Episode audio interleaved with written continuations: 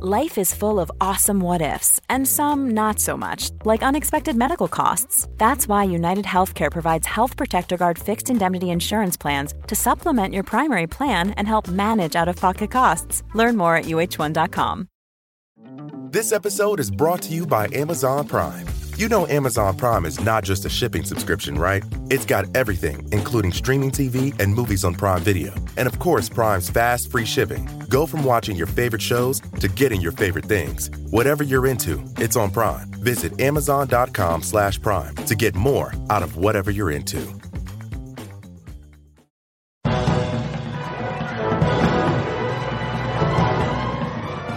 Hello and welcome.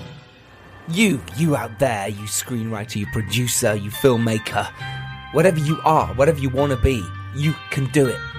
Go out there and do it. This is the Filmmakers Podcast. Hello, welcome. This is a podcast where we talk filmmaking, from indie film to studio films and everything in between. How to get them made, how to make them, and how to try not to fuck it up, in our very, very humble opinion. And they're released to wherever you get your podcasts every Tuesday. Today, we're talking about making an improvised indie film in 24 hours on New Year's Eve, no less, with the director and writer Sarah Jayne Portelli. I am Giles Alderson. I'm in my shed. It's freezing cold, but I'm doing it because I love you. It's middle of the night here. We don't want to wake everyone up. So I've come to my shed uh, where I have done the intro before. Uh, my dog is looking at me very strangely, but this is what I do to get it out on a Tuesday morning when we've been filming all day. It was a great shoot today, to be fair. Really fun. Nice little uh, promo shoot for director Divya Pathak. It's really cool. Uh, I'll let you know more about that when I can. Um, so, yeah, I'm here. I am the producer of the horror comedy Serial Killer's Guide to Life. I'm also the director and producer of the vampire documentary World of Darkness, which is out now. If you fancy watching it, do! Click the link, it's in the show notes. Why not? And I'm the director and co writer, along with Johnny Grant, of the psychological horror feature film The Dare, which is getting very close to completion. Uh, the comedy TV pilot Not for Profit, which we are pitching out to studios as we speak, and Food for Thought, my documentary with Dan Richardson, which we have cut a scissor reel for and is moving forward very nicely indeed. So, thank you. Thank you for joining us. Thank you for listening. Um, if you do like this, do spread the word about this podcast. Tell your mates who might be interested in how to make feature films. We love your support. I love your support. Uh, and we really appreciate you taking the time to listen to us. So thank you from the bottom of my heart. If that didn't sound sincere, I meant it to be.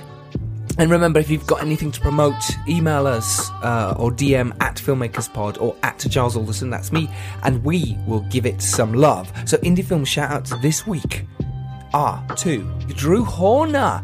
He emailed me, he's the co writer of a new Indiegogo campaign. Uh, last time we did Exit, which has done really well. Now he's doing a film called Promenade, which he has co written.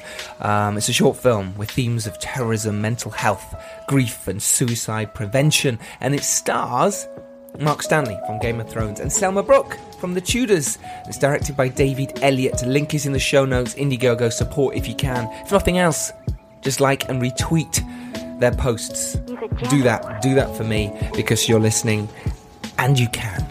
So why not support indie film? Other shout outs go to Winter Ridge, whose film is available now to watch on Sky, Apple, Google Play, etc., etc.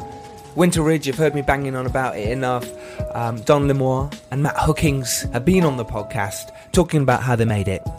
You need to watch their film now. Support them. Uh, do what you can because it's actually a fantastic film. I went and hosted the Q and A for them when it was screening at Pinewood, and I was blown away by how good this film was. So now it's available. You can go watch it. You can support. So do it. Link again should be in the show notes if I'm not too tired by the time I get this podcast up tonight. Um, we are now on Podbean. So those of you listening on SoundCloud, you're still going to be on SoundCloud. We're still going to be on SoundCloud. You can still get the podcast there.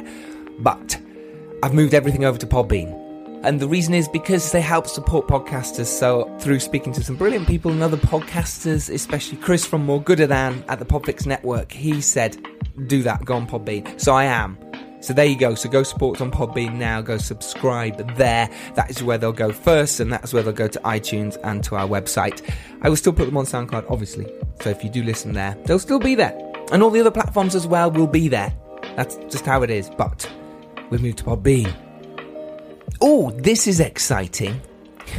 well, for me, more than you. A Marsden's Beer Town Film Festival. Did a film festival last year, and so many of you entered. And in fact, one of you that came through our podcast won it. Actually won the festival last year of short films at the Marsden Beers Town Film Festival. Its entry is free. Uh, the, the winner was Nick Hatton Jones. He won last year for his film. He entered through through us. So there you go. Anyway, so Marsden Beer Town Film Festival. Uh, link is in the show notes. If you've got a short film this year and you want to enter it, do it. They've changed the system this year because last year was their first year and there was all sorts of things going on. And the main thing they've changed I am one of the judges. Yes, it's crazy. They've asked me to judge the competition. So, get your bribing letters in now. Uh, get your DMs to me. Show me your short films. If you want to be one of the winners there, mm, I'm not saying you, you know, money, you know, matters in this case. I'm not saying, hey, hey, I didn't say anything. Um, bribes, I will not accept. But anyway, this is amazing news. I'm over the moon. Thank you, Marsden's Beertown Film Festival. And congratulations on your second year. Um, that's incredible. Really, really cool. So well done, you guys. Deborah Haywood was obviously on the podcast last year. She's a she's a patron of it, and will be there at the festival trying a few beers as well. Submit now. Get in there early. We watch the early ones. After that, it's much harder to watch. There you go. Okay, so what else? Oh me, oh my! I'm so excited to tell you we have some amazing guests coming up, but there's one in particular that I am over the moon. We have just got. Um, th- it, this filmmaker is one of my heroes, and uh, I've been trying to get them on the podcast for ages. I'm not going to say he or she because. Oh, it's really exciting. But basically, they've just made a massive studio movie, uh, which you will have all heard about. And this person has made lots of really cool films you will all have heard of before. So I'm really excited. Uh, so we've got some amazing guests coming up very soon. I might even make that 100th episode. That's how cool the guest is. Yes, that's right. We're nearly coming up to our 100th episode. Can you believe it? Yes, you can because you've listened to most of them. But if you haven't, why not go back and listen to our Mark Strong episode? Yes, the Mark Strong from Kingsman. The Mark Strong from all those other brilliant films that you knew who was in, and you went, "That's Mark Strong. Mark Strong, he's amazing."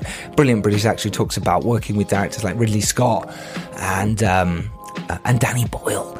Oh, I love Danny Boyle. Um, well, why not listen to the one with Craig Conway talking about producing recently, or how to make a film in a foreign language with Mike Pecci, or episode seventy-eight, which is how to write and produce a movie when you've never been on a movie set before.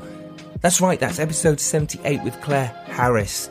Uh, she's so cool, and it's a really cool podcast. You will learn a lot. Uh, there's so many podcasts, so why not get listening? Our big back catalogue.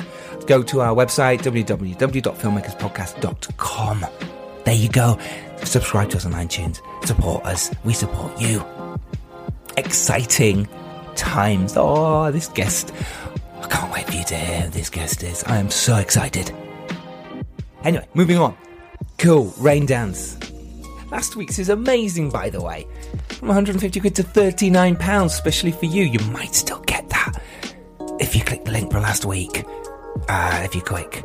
This week, Raindance have their boozing and smoozing sessions, and they're really good. It's monthly filmmaker networking events. If you want to meet other indie filmmakers and film lovers in London, you need to go to the right place, and that place is the Raindance Boozing and Smoozing session. Um, it's for people who love and make films. It's one of the friendliest and most welcoming network events in London, by the way, and it's helped develop um, hundreds of collaborators and collaborations, myself included in that. Uh, and as a Filmmakers and Podcast listener, you can get in for free. What? What did you say, Giles? Yes, you can get in for free.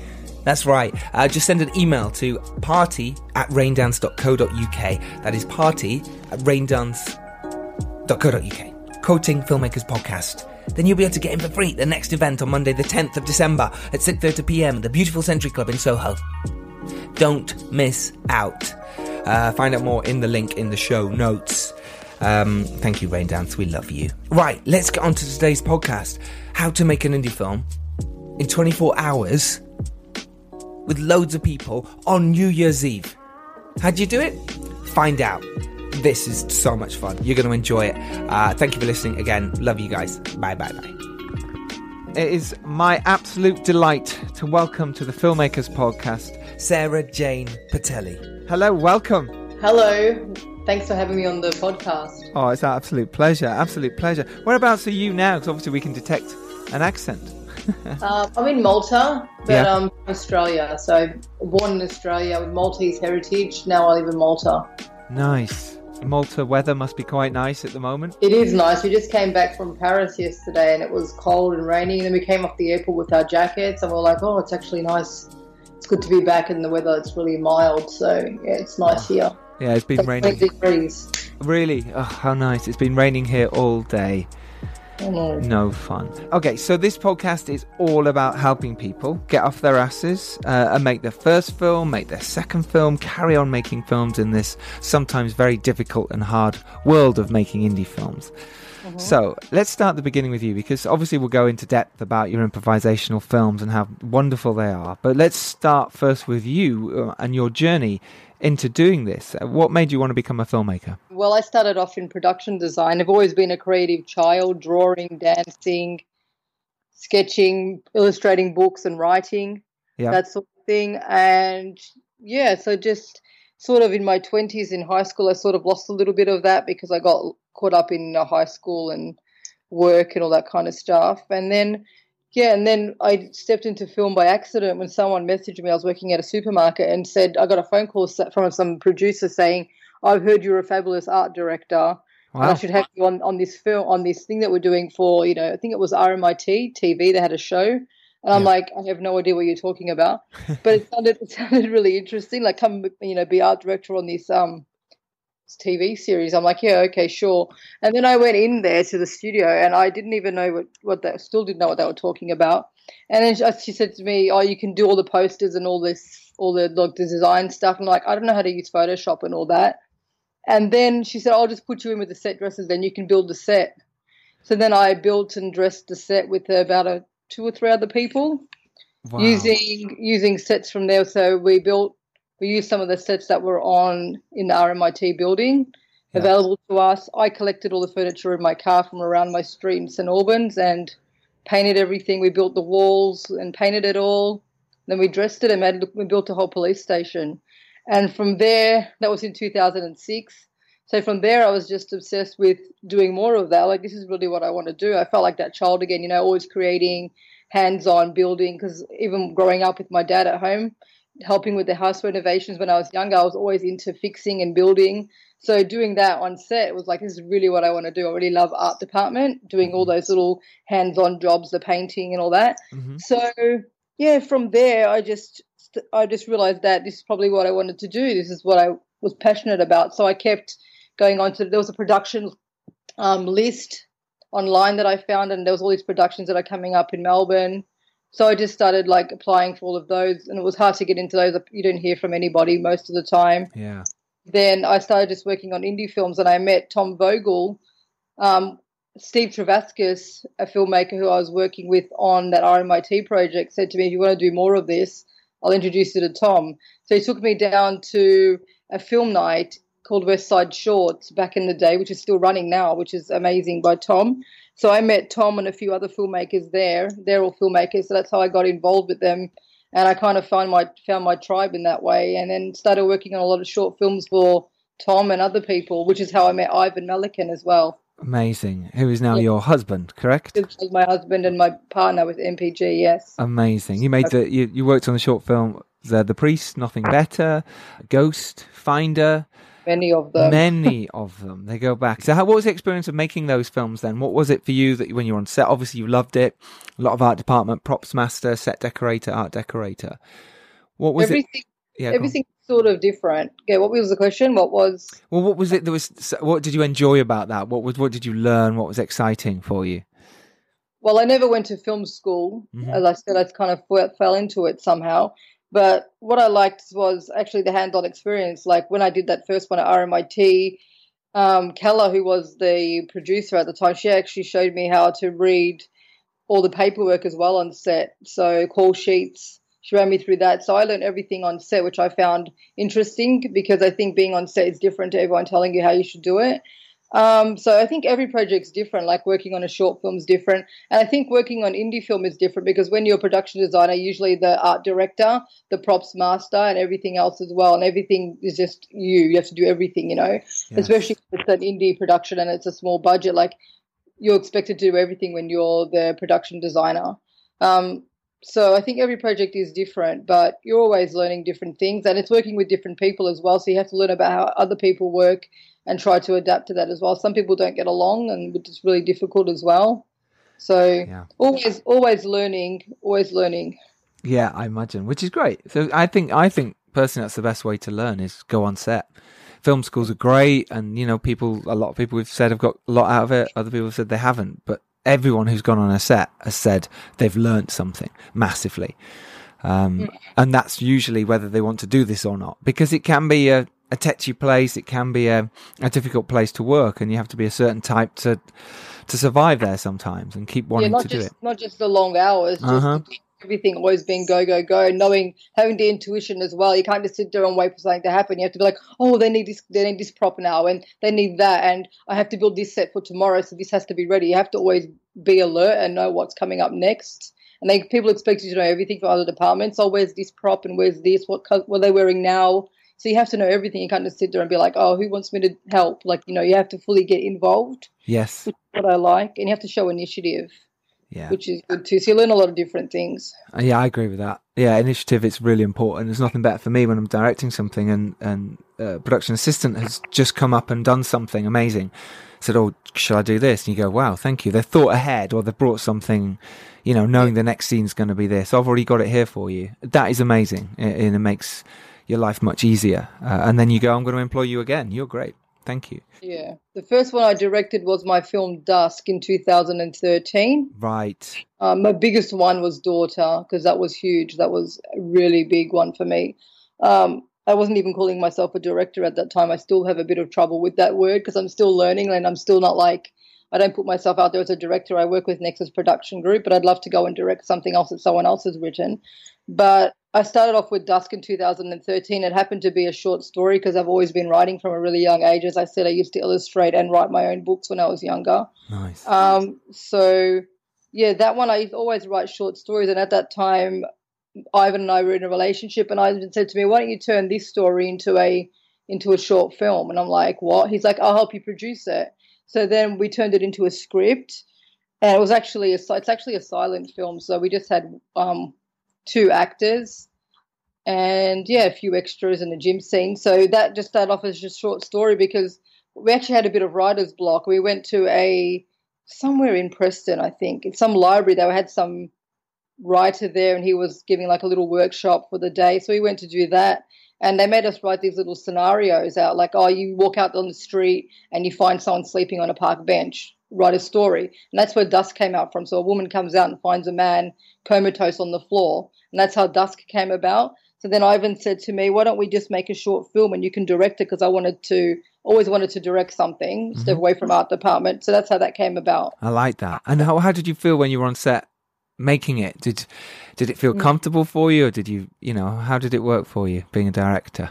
I love directing now, but I remember walking around set. I was also the production designer on that. And if you see the film, I did the costumes. I dressed the set, which I was actually in my house. So I remember walking around the set, trying to go over the script and what I was going to say to my actor while I was actually dressing the set.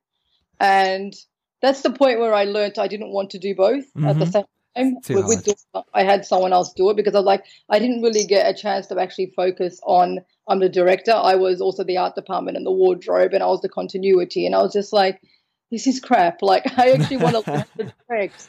I don't want to be, I like doing the set design, but I don't want to be, you know. Yes. I don't want to be doing all these things at once. So what I learned from that one was try to give multi um, give it to someone else, like pass things on to other people. Mm. But yeah, directing was great. great, good. Yeah, and you and you found working with actors was fine. It wasn't a problem for you. Um, I know where I have areas I need to fix, like you know, but yeah, working with actors is fine. What I like now, working with improvised films, um, is that we actually get to work closely with the actors and work with the building the characters, which is what I like because I love the psychology of it all. and what makes a person tick is always fascinating for me. So working with the actors closely is what I enjoy doing, and bringing that um, idea to life, like how you see things. When I write, I always see the characters and how I believe how they move, how they interact with other people. So seeing that come to life, I think it's really, really special. And yeah, working with the actors are great. I love working with actors. Yeah, yeah. Well, especially on an improvised film because they're bringing a lot of themselves and uh, characters in there, obviously. But that that must be really special. I've not worked on an improvised film. So let's talk about Friends, Foes, and Fireworks first, which is a film that's out now, um, which you did direct along with Ivan, and it is a feature film that you shot in 24 hours. It might have been less, um, over one night, basically, um, mm-hmm. fully improvised, seven locations. um, it sounds crazy. It sounds one of those things that you go, right, let's just go shoot this. And, and it's incredible the results that you've got from this because it's mm-hmm. it's a really well made film and it's really interesting. And yet you did this. It could have gone massively wrong, or, it, or lots of issues could have happened. Talk us through from the very first moment you thought, "Yeah, let's do this, and let's fuck it, let's do it in a night, and let's make it improvised." What was the th- thinking behind it all? we don't even remember how it came about. Like we were like talking about something, then we said, why don't we just do it in one night then? Because we were saying we can shoot a film on New Year's where I can have the fireworks and all that, and it can be all. We knew we wanted to do it improvised because we wanted it to be all natural. Sure. And we actually, we actually put it to the actors. We said we could actually stop at midnight because that's when the story kind of flips and kind of things go chaotic. Mm-hmm. Um, we put it to the actors. We were hoping we were like, please don't say yes, you want to stop because we wanted to keep going at the momentum. And we said to them, do you want to stop at midnight and come back the next night? They're like, no, let's keep going. We're like, yes, let's keep going because wow. that's what we wanted to do. We wanted it to be real. So starting from the start, we had to cast people that we sort of knew could do the job, sort of say it that way, because we we had to find people that we knew could do improv, that we could trust as well to actually sit with us and go over characters and actually be dedicated enough to put all their work in, but mm-hmm. also be able to like just get on there and just do it improvise, which is really hard because you have to know the character like a like another personality. Basically, you have to become the character mm-hmm. as an actor. But yeah, so we had to we had to start with that, go through all the character breakdowns with them. So me and Ivan write the character breakdowns, how we believe the character is. We give it to the actor. They look at it. We meet again and we say, "What do you think about this?" And then they think, "I don't think she'd do this. I don't think that she would. Um, she. I, don't think this is how her background would be. I think her relationship with her family would be like this." And then we take things out and we add things in, and then we also get them to meet with the person because throughout the movie they're actually interacting with other people, of course, with their friends. So they all have to know each other like they're all old friends. So they have to meet up. So Summer and Lucinda spent time together, obviously. Mm-hmm get to know each other. We told them go out on a date, do what your characters would do. So they'd go out for lunch, for coffee, they'd go for a walk, you know, that sort of thing together. Um, the only person we kept away was Dan Hill, who played Taran. Mm-hmm. We did that because we wanted him to meet them for the first time. Because we actually asked him, "Have you met any of these actors before?" And he's like, "No." We're like, "All right, we'll keep him away." Wow. He Amazing. didn't meet them till the first day. So when he walked on there, it was like, "Oh, I don't even know these people." So he was like the stranger, which worked um, brilliantly for the film. Yeah. Yeah, it did. Absolutely. So our listeners know this is the story. Um, Fiona, which is played by Laura Deem, has recently received a life-changing health diagnosis. So in an attempt to curb feelings of isolation and anxiety, she hosts a New Year's Eve reunion with her closest female friends. However, not everything goes to plan.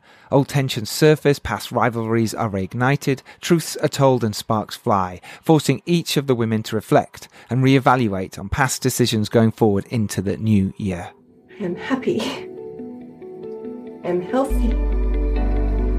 And tonight it's gonna be a good night. It's gonna be a good night.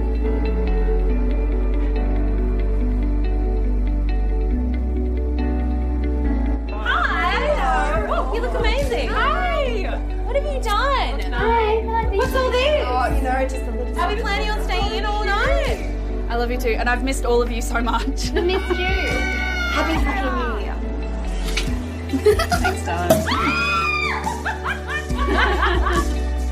Fiona, I believe. Yeah. Look, she's told me so much about you all. Of course, yeah, because we know nothing about you. Are you kidding me? Yeah. Well, we will find out as the night oh. goes on and I get more drunk. I have no job and no money and no no apartment. It's you who I feel sorry for. I feel like you girls should actually just give up and start dating women. Hello. Oh my god, are you? Are you?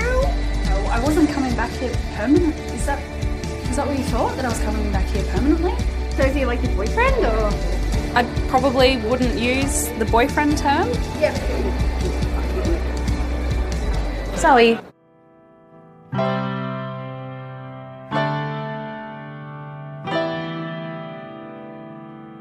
We began by the sea, the light of the full moon. Punch me. No, no, no, no. I felt like punching myself. She's my friend, and oh, I don't know what you expect from me. Something I need to tell you. Because of me, because you'll never fucking achieve it on your own. Why Don't would I think want that I like you? I get. You girls, you're fucking. I'm you're sorry, so but we didn't even know the Hey, I don't care. Are I'm you sick of you dramatic bitches. There was nowhere else to go. Happy New Year, everyone! Get excited! Shows you can't, you can't plan anything. You can't plan anything in life, can you?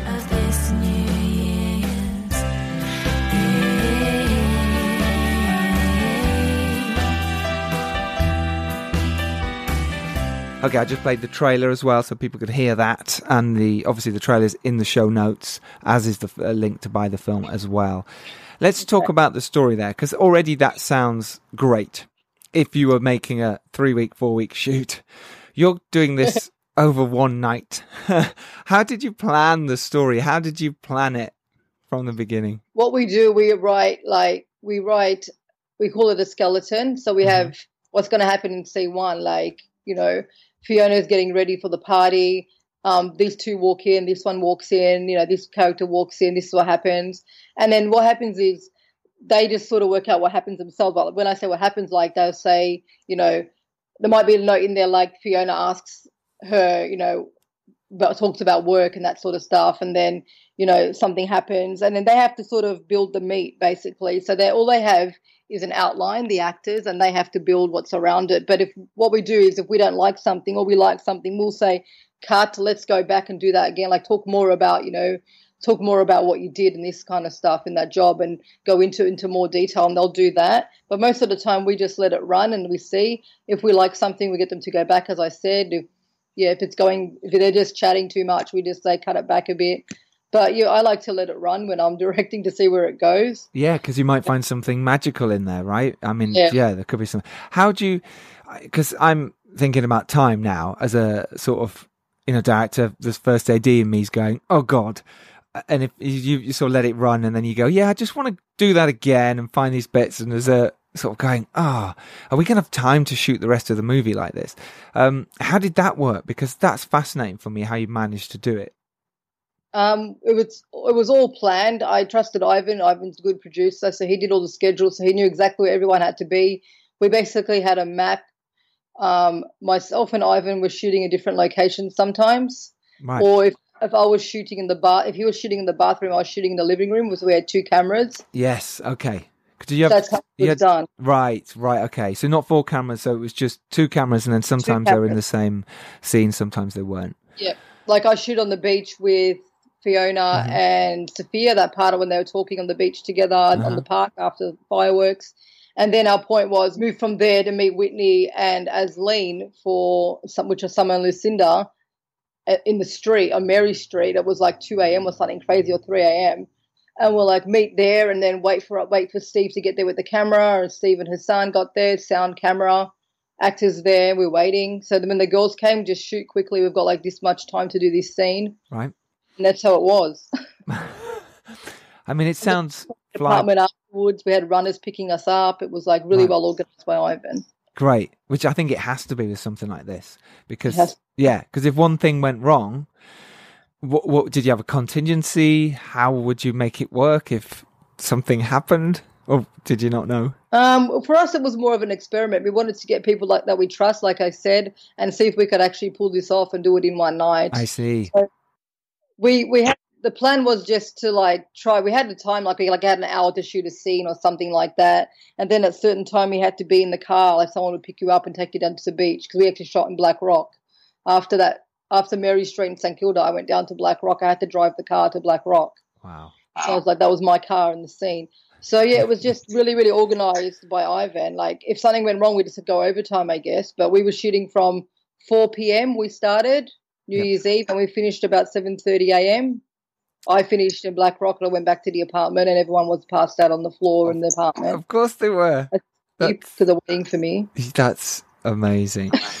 it's yeah, it's mind blowing, but it's also so inspiring, and, and I know a lot of our listeners listening now will be thinking, yeah, great. Okay, this has given me hopefully the ability to go and do this now and the confidence because you can do it and you've you've proved it. And I think what you said there was really interesting. The fact that it was kind of a bit like, well, look, if it didn't work, it's all right. It's an experiment. We're going to try it.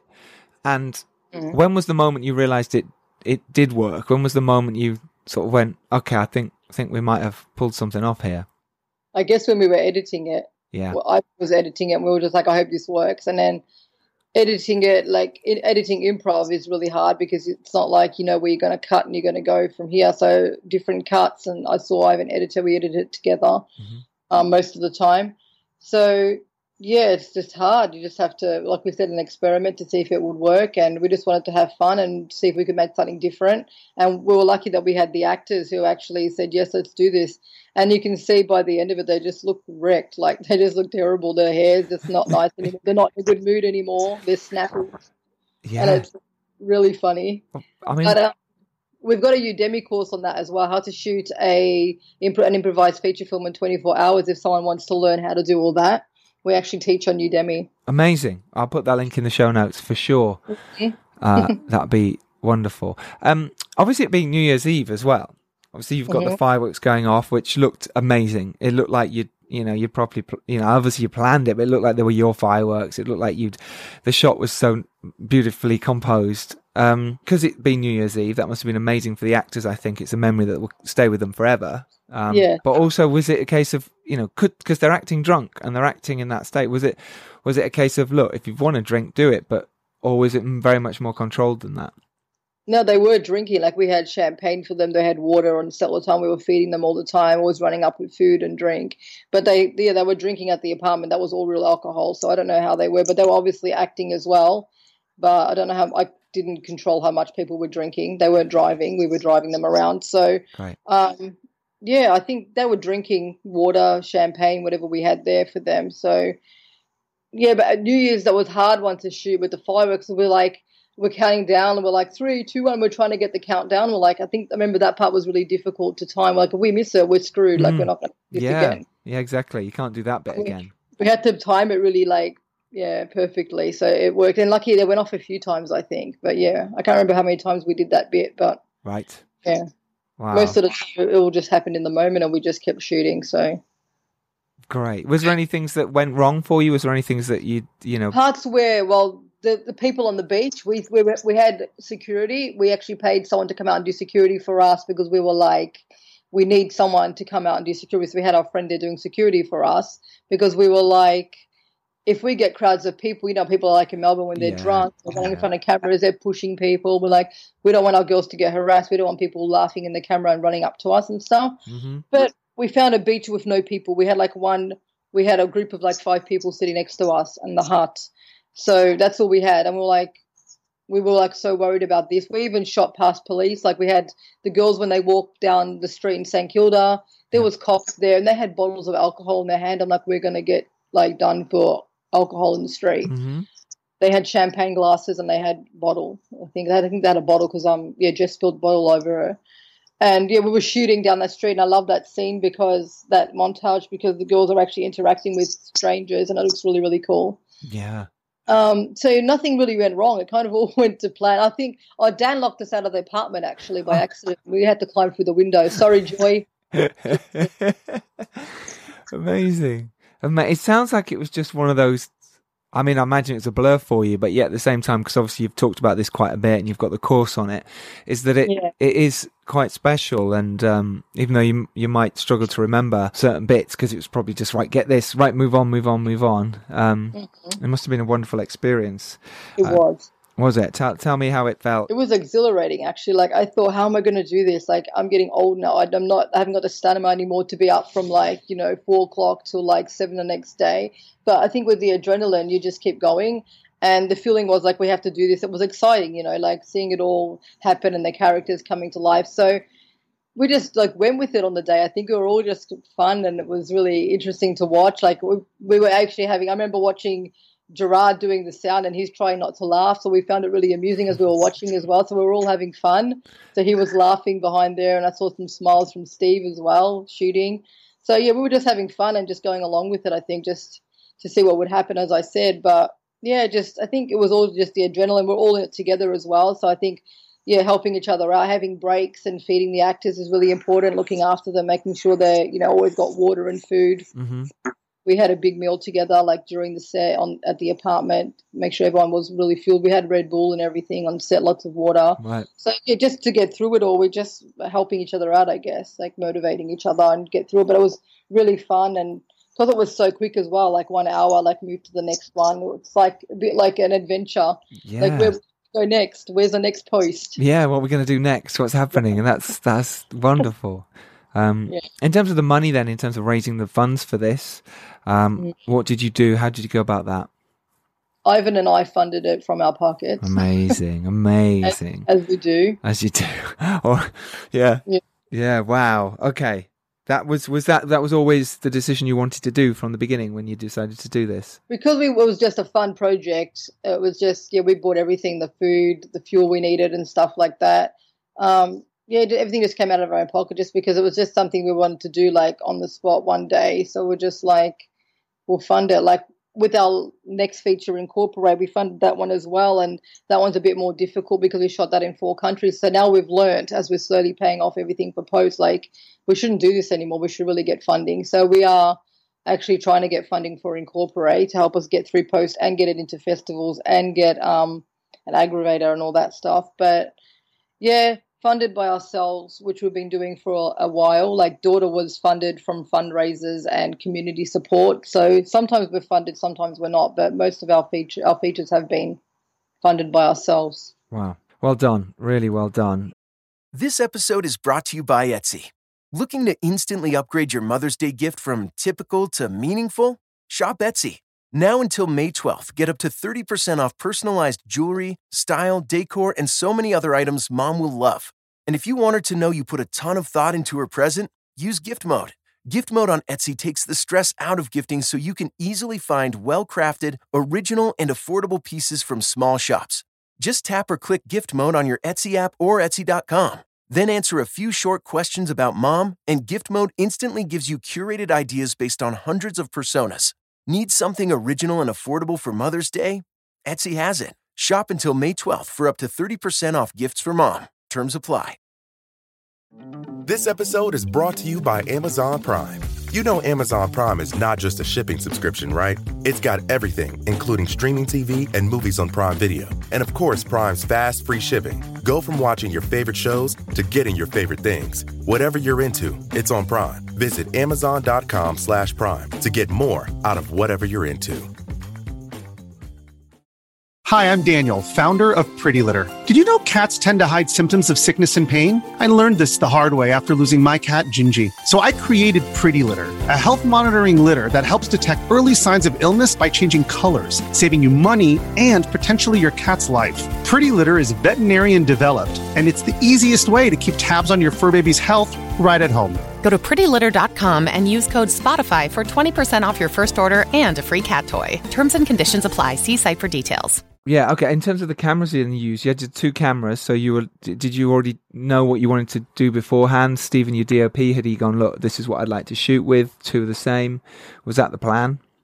Um, we knew Steve would do a good job with the cameras, like using the cameras because he works for Channel 9 News, so he is used to that style. But in terms of the cameras, two FS 100s, they're low light cameras. So because we wanted to have as much natural light as possible, even in the dark, we actually put a bit of we had a few lights outside onto the huts. We actually made sure we had a hut there where we could attach a couple of clamps onto some lights. Um, so we tried to have it all natural in the apartment and that sort of thing. Mm-hmm. But um, we made sure we did a lot of research. We talked with Steve a lot about shooting in low light. We watched a lot of videos on YouTube. We watched films with alternative lighting, Mm-hmm. um, like how they went and lit stuff with like cars. We didn't have to do any of that, but we did use um, just a few little lights here and there. But most of it was natural. Like the outside scene, we had the the clamps onto the hut, as I said. Yep. But yeah, we did a lot of research, and we we actually looked on YouTube. We asked Steve, "What's the best camera?" And we went to the locations. First, Ivan and I went to the locations. We said, "Okay, we want to shoot here, here, here." Took photos. We went again with Steve, and we brought his camera. He like actually did some footage of it of me and Ivan sitting in the different locations to see how light it is. Mm-hmm. Yeah, but the camera looked really well. It looked really nice, and yeah. chose my cameras. So for most of it being natural light. It does. It works really well, and it looks beautiful. It looks very beautiful. Um, done a great job. How did you then, um, what you'd learnt from making the first film, move that into In Corpore? I think we learned we learned a lot actually. There was a lot of troubleshooting in the first one, which we talk about in the Udemy course because reflections. Mhm. We didn't have as many VFX shots as we did in the in um, Friends, Foes, and Fireworks, which was really really costly and really a nightmare for our VFX team to get reflections. Oh, how much did you did you have to take quite a bit out then in post? Um, just reflections and stuff like Ivan in the bathroom when he's like shooting the girls, as Asleen and Summer, you get a reflection of him in the in the glass. Mm. Just things like that. And then there was like because we had a shiny surface in the kitchen, sometimes you see a boom, just things like that, just little things. And because we had two cameras going in and out of shot, sometimes you might see like someone's foot or something like that. You know, always see something in there. You're just like, okay. Which because sometimes we did shoot with two cameras in one location, which was the hard one was the sitting down scene when they're all at the beach. Because what was happening was I was directing, I was pulling Steve one way and then directing Ivan the other way. So I was running around going this way and this way and pulling the camera where I wanted it to go Right. which was yeah when I was directing them those scenes, and Ivan was doing the same sort of thing, like yeah, trying to get everything. So the VFX, what we learned was more prep, I think, sort of with the actors. We had a lot of time on Friends, Foes, and Fireworks. It was harder in um, in Corpore because we were actually skyping a lot with the actors instead of sitting down with them, which is kind of a little bit different. But we did go to Berlin and talk to the actors beforehand, like days before, and get them ready. But yeah, what we learned was just to be a bit more mindful, I think, of where things are placed and how to make it easier to move around without getting all those VFX shots, those issues. We didn't shoot in Corpore in one night, which is probably something that we learned. Okay, good. And I suppose because you work, you're filming in different countries. You've got four different countries here with In Corpore, and I suppose you could make them almost mini shorts. Is that right? And They're all that way? around 25 to 30 minutes each, so they could be mini shorts. I said that to Ivan, we could just break them down and like send them off to different places. Um, but yeah, they're, they're sort of like mini shorts. They're half an hour. It's a half an hour look at each relationship. So you have Melbourne, um, then you have Malta, then you have Berlin, and then you have New York. So the first story and the last story, they bookend each other. So same character, female lead. They're all female leads. Um, the first female lead from the first story, played by Clara Francesca from NPG. She's one of our members. Um, she actually bookends the story in New York. So we shot with Clara in Australia when she came down because we were living there at the time. And she said, I'm coming down. I'm like, let's shoot a short film together. Let's do something improvised. We can have fun with it, like Friends, Foes, and Fireworks. Mhm. So we had this idea of, you know, two characters in a house and something like that. And then we're like, why don't we make it like this? And we had this idea. And then we're like, hang on, we're going to go to Malta. We're moving to Malta. We can shoot in Malta as well. And then we're like, while we're in Malta, we can go to somewhere else as well. And then we ended up going, then we go, oh, and then we can go back to Clara and we can finish the story in New York. We're like, oh, great. Now we've got four countries. Great. That's how it ended up. and again, you funded this yourselves. hmm Amazing, amazing. It's brave, but it's it's proved it worked with Friends, Foes, and Fireworks. Well, yeah, We don't have any children and we don't have a house. So maybe that helps. that does definitely does help. Yeah. I think we're all just nutty filmmakers who want to make films, and it is inspiring. It really is. Um, and it just shows you can do it. You can just get off your ass and go and make something because you can. Um, in terms of selling the film, then Friends, Foes, and Fireworks, how was that process? Because obviously the editing might have taken some time, um, and it sounds like getting the VFX and obviously funding for that must have been difficult, especially out of your own pocket. So did it take a while to get the film released? How did you get distribution for it? Or which one? Friends, Foes, Friends, Foes, and because In Corpore hasn't been has Okay. not finished. Yeah, because I was thinking in is probably something that we did learn was not to actually make it yourself from your own pocket. Actually, now that I'm thinking about it, because Mm. there is a lot of funding out there if you do um, take time to search and look for it. Like we found, we found things that we could do. Like there was finishing funds for In Corpore, but they weren't till January. But wanted the film finished by December. So I think it is a lot of planning, and I think meetings would have been good. Meetings with other people and producers, like getting other people on board, funding and that for funding. Mm. But I think that's what we learned. And- but the question was again. Well, I oh, think well, I oh, think from the success of Friends, Foes, and Fireworks, you could have, you know, might have been easier to get the funding for you. But my question was, yeah, in terms of distribution side of it, of actually selling the film, how did you go about it? we went to AFM hmm and because we were shooting in New York, so we thought while we're there, we'll go to we'll go to AFM and then we'll go to New York and film.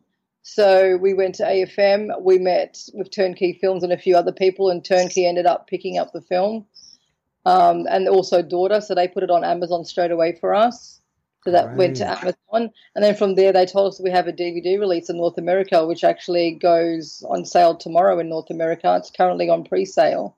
Amazing. So, and then this year we also got in touch with a cinema. So we had a cinema run in Melbourne. So basically, us just hustling. I think we went to Melbourne. We contacted a cinema in Melbourne, a contact that we had, and we asked, "Can any chance of a cinema run?" And they said yes. So it played Wow. at the Week Cinema. We had our opening night there. So our premiere was actually an opening um, night of a cinema run. And then they gave us one more cinema run at their sister cinema in, um, where was it? Hawthorn at the Lido. So we had two we had two days at the cinema. That's so nice, which means you can get the reviews. Yeah, you know, um, people to come and see it, right? It really helps with then selling it online. It does help, yes. We, we we did approach big newspapers and that, but no one was interested. So we didn't have any press at the at the at the um, events. Unfortunately, we contacted like everything: the Age, the Herald Sun, nothing. Like no one came out. So I'm But- surprised because especially local filmmakers and stuff. It, it it and being what it was, you know, and is an improvised Mm-hmm. film, I thought it might have quite a nice buzz. Um, I think you need a marketing team for that Yeah, instead of one person just hustling, like trying to get people like sending like a thousand emails and not hearing anything. It was really disappointing in that way as well. It's probably something else that we learned from that. Like you have to market it, and I think you have to market from day one. As soon as you have the idea, you need to start selling it. Um, we sort of knew that with Friends, Foes, and Fireworks. We were telling everybody we're making this film in one night. You know, Mm. sometimes you find that that doesn't work. Like sometimes you think maybe that's not the angle. You need to find your audience. Yep. So maybe the audience is females. We're thinking that the demographic is 25 to 45 year old females for this one for Friends, Foes, and Fireworks. Mm-hmm. Yeah, so we're trying different angles now. We we're always pitching it as a film shot in one night, which is amazing. yes. It, it's harder to find an audience. It's so broad. People that like to party and drink on New Year's. It's yeah, and maybe filmmakers. But yeah, I think you have to always think about an audience beforehand when you're going to sell it. Um, how can I market this? What's the best pitch? Um, yeah, well, we're happy with the cinema run and the DVD now coming out in North America, and we've got a screening at the Oz International Film Festival in Melbourne on the 28th at the Alex Theatre. So we got our first film festival. So it's going back to St Kilda where it started from. So that's really nice. Great. That's really good. And in terms of um, In Corpore, then are you are you planning that now? The the marketing strategy of of that release is it all in place? I'm going to start contacting um, probably press in America and different countries. Like we have Clara Francesca, who's in the movie, in the Melbourne story and the New York story. She's also from NPG. Mm-hmm. Um, she's going to be working with us to actually get it out to a few people in New York because she's based there and we shot it there. So we we're just just trying to figure out how I'm going to do it. Like I've been working full time, so it's a bit hard. Like I'm trying to get my head around doing it in the morning before work and after work, which is killing me. But Yeah. Yeah, trying. Uh, yeah, like I said, if we had money funding, we could probably get a marketing team to do it, but it's not cheap to do that. Mhm. Sending up, I was sending out press releases last week, so yeah, so I'll be doing more of that, I guess. Yeah. But I think a marketing team would be good. For sure. Uh, what about the next one moving forward? Would you, you know, next time you're going to say, look, we next time we need funding uh, and we need a marketing team. Is that the plan, or are you going to go? Do you know what? Let's keep going because we love it. No, definitely. We've learned a lot. We like we learned that we want to get a team on board. We're not going to do another one without funding. So we have another script we've been writing as well, um, an improvised one. So it's kind of it's all shot in Malta. We're going to set up some meetings to meet with some people here next week to see if they want to come on board as producers and help us get funding. Um, there's a fund opening like February next year, Malta Film Commission. Yes, so we're looking yes, at that. That's good. Yeah, that's just starting, hasn't it? Great. And Malta's a beautiful place to film as well. It is beautiful. The shots that we shot in Malta for In Corpore are so beautiful. Like every country just added so much beauty and so much production value to the film. Mm-hmm. And me and Ivan have decided that we're not going to do it again. Like if we don't get funding for this one, we're not going to go ahead now. Like we're going to wait. Yep. That's another part of the learning. Like if it happens in five years, it's better than you know Yeah, rushing and trying to get it done, and then it suffers because you can't promote it or you can't get it out there. Yeah. Because we want, I think we want to self um, with In Corpore, Incorporate, we want to actually get it out like self um, distribute it. So we're just thinking about how we're going to do that, which we probably need some cash for that. So Mm. we do have we do have something from from the Heart Productions. We actually have a fiscal funding page at the moment. So if people want to go and donate to that, they can. Yep, That's absolutely. open for all times. Yeah, we can add that link maybe. That, of course, we can put that link in for sure. So we're trying to do that. So I've been like sending those emails out as well. It's just like lots of emails, and I've got so many projects happening at once. Like, which one do I promote next? I know. Yeah, that's that's always tough as well. Yeah. Yeah, yeah. There's so many to do. Um, it's fascinating. You've you've you've done you have done so well, and it is an inspiration. Um, I imagine it's really tough sometimes, um, but it, it's all going to be worth it in the end. I think people will easily see friends, foes, and fireworks and go, "Great, okay, cool. I can see what you can do. Let's move on." And hopefully in Corpore the same. I look forward to seeing that uh, and and seeing what you guys are doing next because it's wonderful. It really is to make an improvised film like this and, and make it as good as it is. It's it's impressive, really Oh, is. thank you. So keep going, keep doing it. Um, yeah, absolutely. And obviously, Nexus Production Group is yours and Ivan's production company as well. So you're putting everything through that. Yes, everything's through Nexus. We've got also we just shot. We're still doing improvised. We're a bit nuts. We, we were like, we haven't shot anything in a while. What are we going to do? So we just shot um, Life Improvised. We have these series of shorts, three to five minute films. We're putting them up on YouTube. There's another link. My God. Great. There's another promote. I said to Ivan, how are we going to promote?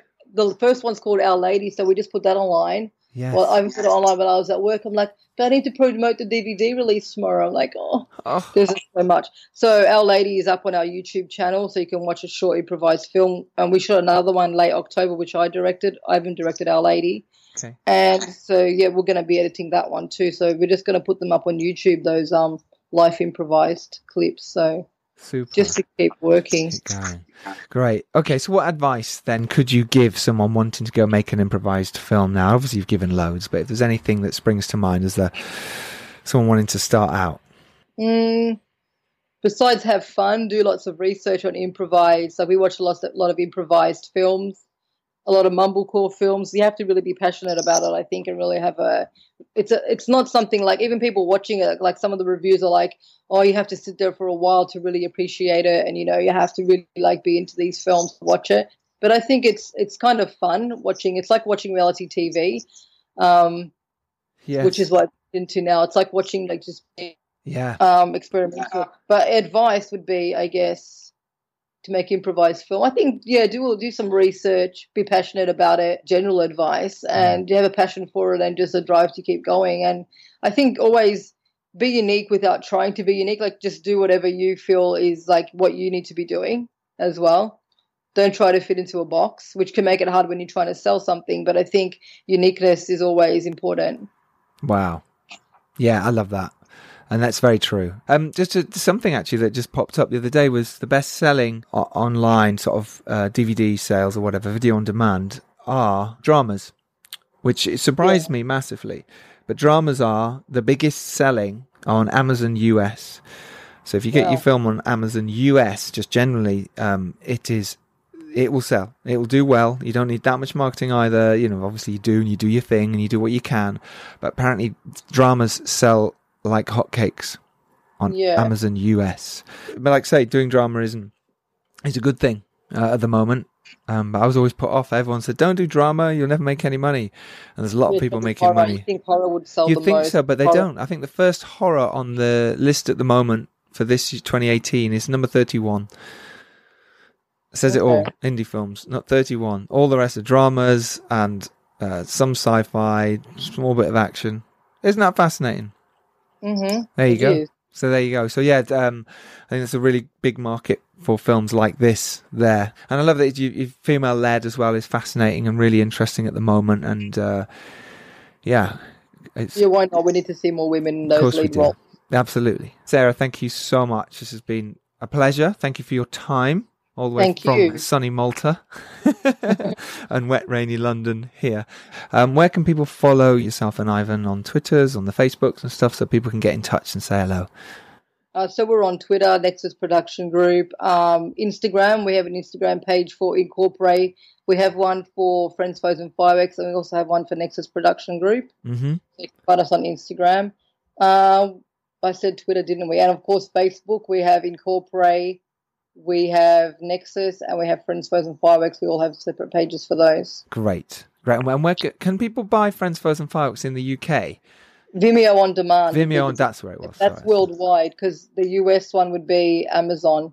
Great. So they can watch Friends, Foes and Fireworks now on Vimeo. So go to Vimeo on Demand demand. Production Yeah. Perfect. Perfect. So do go do that. If you listen to this, um, support anyway and go watch this brilliant film. And there's so many behind the scenes making ofs and how they've done it and go to the Udemy page and see how they did it.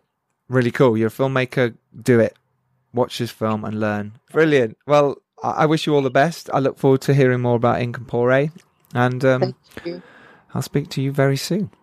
Thanks for the chat. Pleasure. Take care. Thanks. Bye. Bye. This was a podcast from the Podfix Network. You can check out more shows like it at podfixnetwork.com.